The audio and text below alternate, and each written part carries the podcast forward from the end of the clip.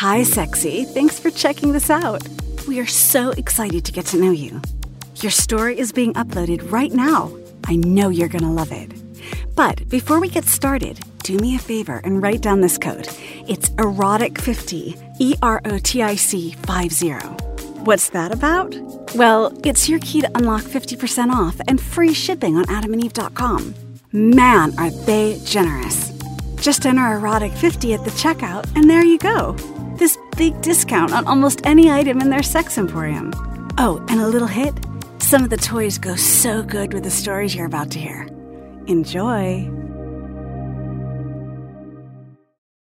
I've done a lot of traveling. Sometimes it seems like that's all I do. My work requires it. So, for years, I had traveled several times a month, across country, out of the country, sometimes the occasional short trip just an hour or two away.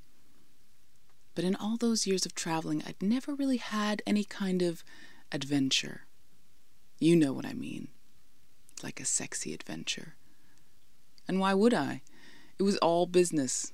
Everything was planned, scheduled, timed, and arranged. Meetings and dinners and very little sleep, and back on a plane, and then do the whole thing over again the next week. Anyway, there was one trip that really changed my attitude about business travel.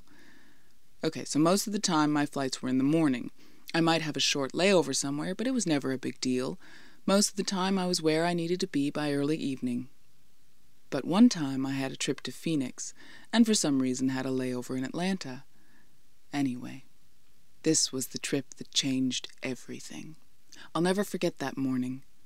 Nothing especially interesting happened, but when I got to the gate I decided not to read or work but instead I decided to just sit there watching and listening to the people around me. There was a man standing by the window. He caught my attention because he just stood there with one hand in his pocket, the other holding a cup of coffee, and I watched as the steam from his cup curled up and around his face while he looked out across the tarmac. He wore a gray suit, and his hair was cropped very short, so that he almost looked like he was in the military. He had his jacket draped over one arm, the one with his hand in his pocket, and his shirt sleeves were rolled up slightly revealing dark, thick arms and brawny hands with long, slightly tapered fingers. My observations were interrupted when I noticed that we were starting to board. On the plane, I squeezed into my seat by the window and felt hopeful that maybe I wouldn't have anyone sitting next to me. But I was wrong. That very same guy I'd been watching at the gate was suddenly right there, just a few inches away, and I just happened to be sitting on his seatbelt. I'm sorry, he said, as he reached down towards my leg, but can I just pull this?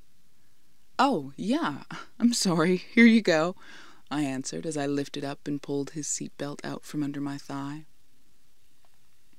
He smiled a very attractive smile, his white teeth contrasting beautifully against his dark, velvety skin. And so the flight began. I assumed my regular window seat position, legs crossed tightly, elbows flattened to my sides as I opened my book.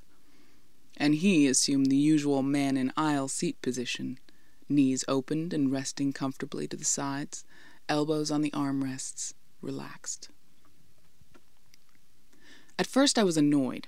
I mean, granted, he was a big guy. He was easily six two, so his long legs didn't really fit in that tight little area. If he didn't open his legs to the sides, his knees would be crammed into the seat in front of him.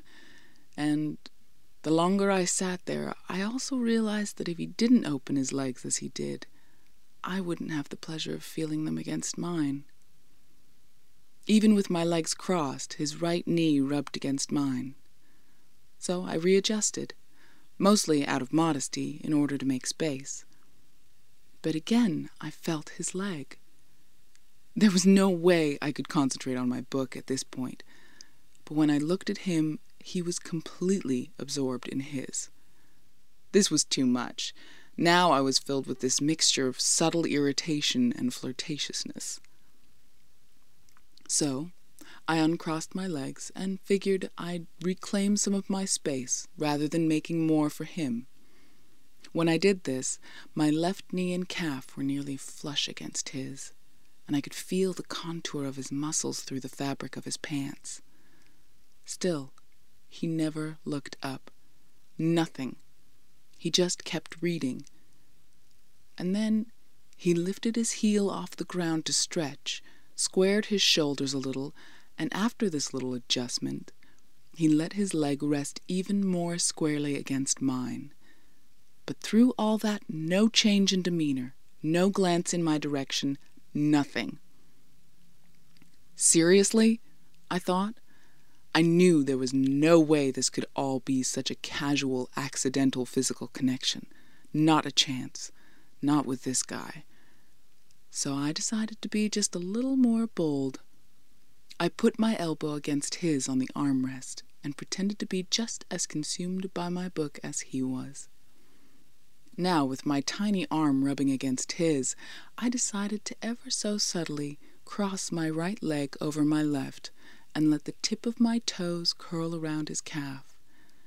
At this point, I noticed out of the corner of my eye that he stopped reading and actually turned to face me. But I pretended not to notice. Instead, I rubbed my toes and the top of my foot against his leg. Then I let my shoe fall to the floor and tucked my toe into the bottom of his pants leg so that I could feel the warmth of his skin against mine. He was still looking at me, but I kept pretending to read until I felt his hand on my knee. When I looked over at him, he was all business, focused, determined, intense. And holding his gaze, I asked, So where are you from? As though nothing was out of the ordinary. Tunisia, he said, without blinking. You don't have an accent, I said seductively as I caressed his leg with my foot. I grew up here, he answered, and snaked his fingers under the hem of my skirt.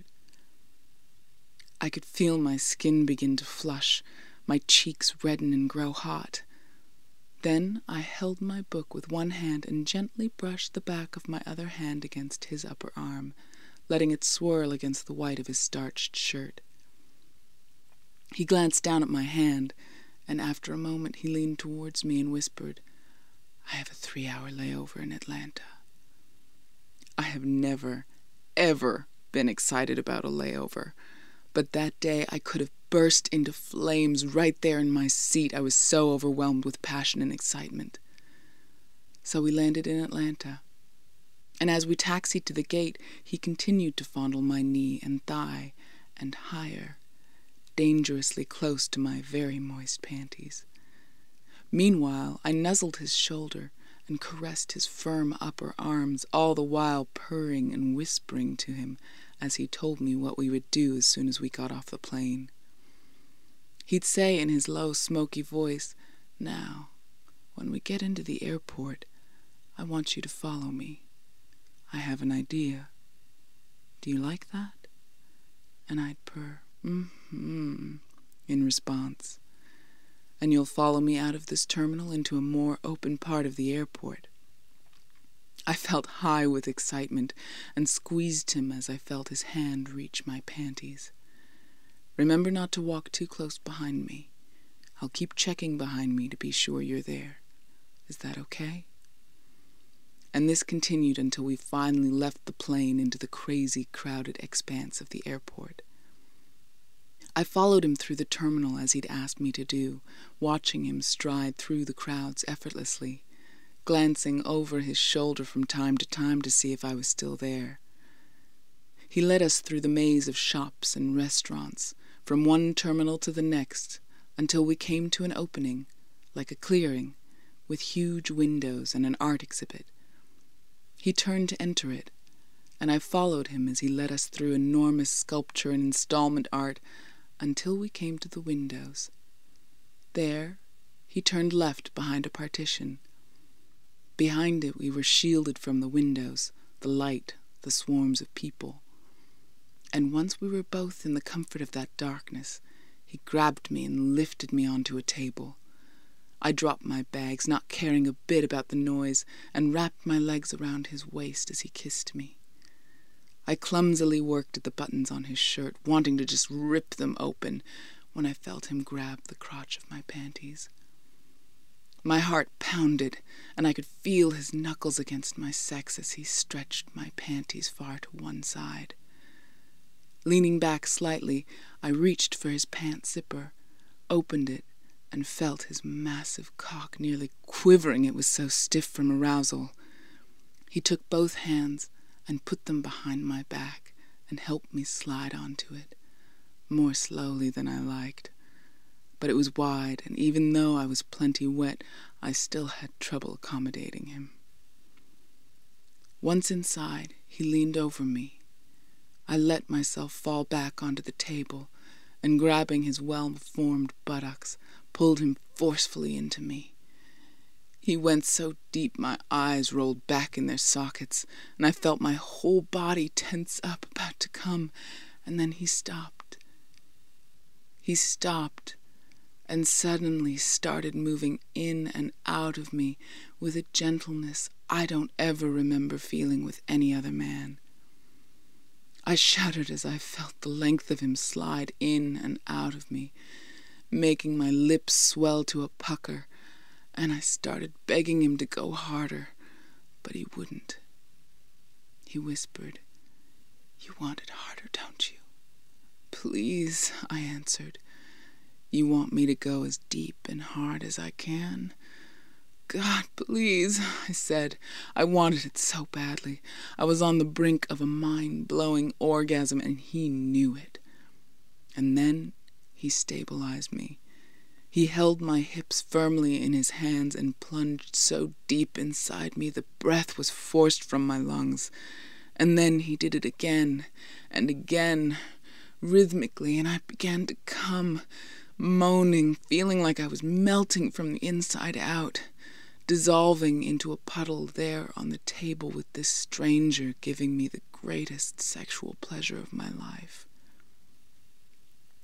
Afterwards, we stood there together in the darkness, and he held my face in his hands and kissed me tenderly, as though we were parting after having been together for years.